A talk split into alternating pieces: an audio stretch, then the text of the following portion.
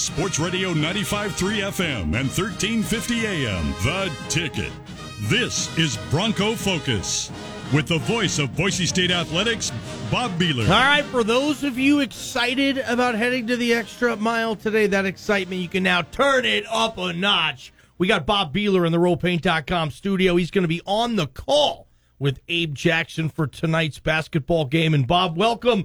And I'm just going to start you. San Diego State's in town. I think this is kind of the flagship team of the Mountain West, if you will, for hoops. What's riding at stake for this game with Boise State, Bob? Well, there's quite a bit that's riding on the game, and I'm going to start with the regular season championship, which is something that I know Coach Rice and the team put a lot of stock in, being the best team in the conference.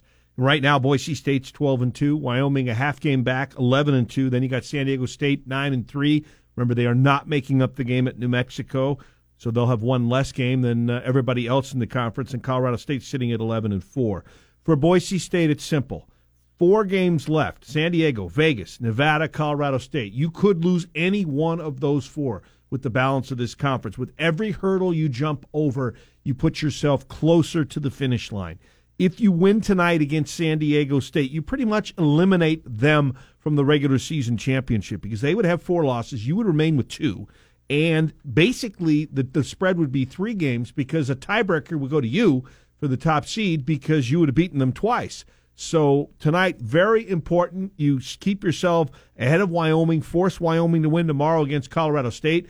Both Boise State and Wyoming have to face Colorado State the rest of the season. Both Boise State and Wyoming have to face San Diego State. So a lot of games to be played. Now, on the computer rankings, as they're looking to the NCAA tournament, right now, Boise State sitting at 30, San Diego State sitting at 33, Colorado State is 31, and Wyoming is 38. And those four teams in the last couple of weeks have bounced back and forth from about 30 to about 40, and they've changed positions based on who has won or who has lost in a given day. For Boise State, you know, I don't think one more loss this season is going to do any kind of damage for the NCAA tournament. But obviously, you want to get as many wins as possible so that if you do lose something late or do lose something in the tournament, you've got your at large bid stocked yourself for the tournament. One month ago today, these teams played in the Viejas, Bob, and it was, you know, I guess I'll to, to be nice. It was a defensive battle of legendary proportions. Bob, Boise State won forty-two to thirty-seven. Uh, should I be expecting another defensive masterpiece tonight? Yes, on a defensive match masterpiece, not on a shutout. Uh, I compared that game to a baseball game, you know, shutout one nothing, where one team maybe gets two hits and the other team gets one hit in the game. In the game, Boise State shot 31%, San Diego State shot 28%. So those were extremely low. Now, sitting there watching it, I thought it was an exciting game. I know some people that watched on TV that did not think it was, but I thought it was because you could just see the a level defense being played on both sides. Now, since that game has been played, both teams' offenses have taken a remarkable turn for the better. In the last eight games for each team, Boise State's averaging 71%, shooting 46%, 36 from three. And for San Diego State, they're averaging 69 points, shooting 46%, just like the Broncos, and they're making 38% of their threes. So both teams in the last month have really improved their offenses. Now, they haven't had to go against the other one's defense, so we'll see whether the offenses can do better. I, I think tonight's game's probably going to be in the 50s if you're asking me me to guess. If somebody, I, I'm going to say something like 58, 54, something like that would be my guess. Bob Behler, Bronco Focus, getting you ready for Boise State, San Diego State, 7 o'clock tonight from ExtraMile Arena. You can catch it on our sister station, KBOI 670 AM. Bob with more details on that here in a second. Let's talk about Emmanuel Akot back on the court Saturday against Utah State. Certainly wasn't his usual self. Uh, kind of a reintroduction period to get backing into playing. What do you expect out of him moving forward, Bob? I think a few more minutes. I, I think that you're going to see him kind of ease his way back in there. You've been hurt. You're out for four weeks. You don't practice that much. You can't expect somebody to come back and be at the same level they were. He had three points, two assists. And again, it was good to get his feet wet, good to play against Utah State. I think tonight he's going to be a more valuable player on the defensive end than the offensive end as far as like maybe than scoring. Maybe passing would be be a strength for him.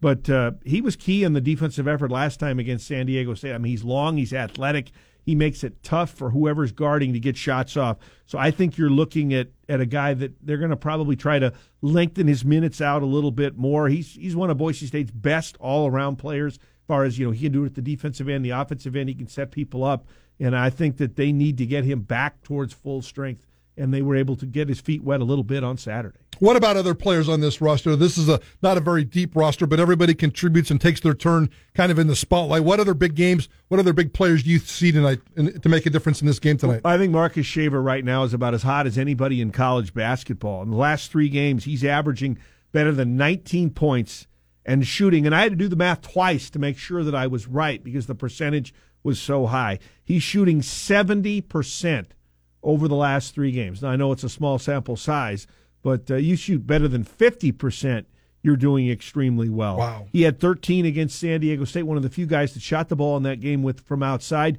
I'll be interested to see how they play him. I would think that they're going to try to shut him down. It's going to be option number one.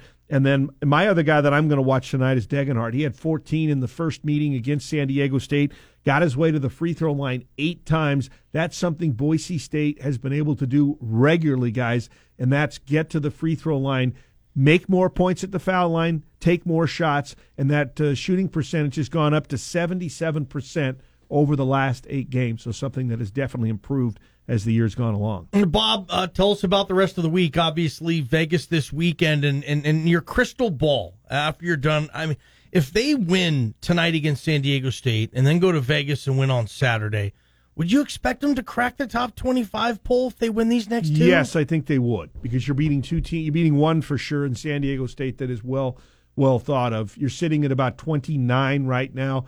You'd like to think there'll be some volatility in the bottom. I, I think this would probably do it. You got to win two games this weekend. One one between San Diego or UNLV not going to help, but uh, if you win them both, I, I think they'll get in there at that point.